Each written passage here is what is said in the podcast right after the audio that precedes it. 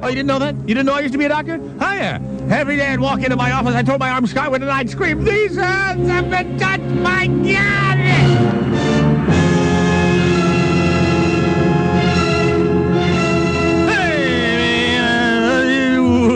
If I could just hear it.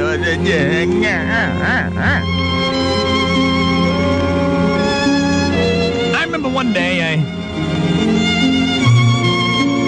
was in my office, Dr. Nino Grease Spinelli, OBGYN, uh, and I had a woman in the stirrups.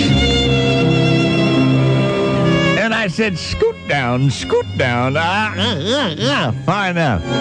There she was, splayed. And as I approached the Red Sea, carrying my heated speculum, she happened to glance over my shoulder.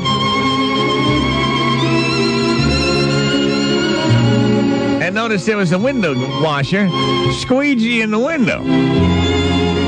He had his safety belt on, and he's squeegeeing that bad boy, looking in the room. And that.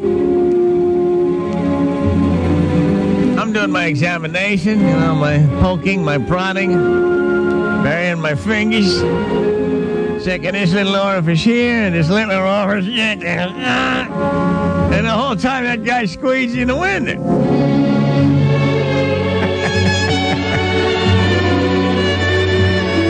well, it was a, a kind of an extended examination, you know, and uh, well, I, I suspected some ovarian cysts. She'd been complaining of wrenching cramps, and there was, you know, threw in a little endometriosis. To say she had a fungus. It's practically mushrooms growing out of that thing.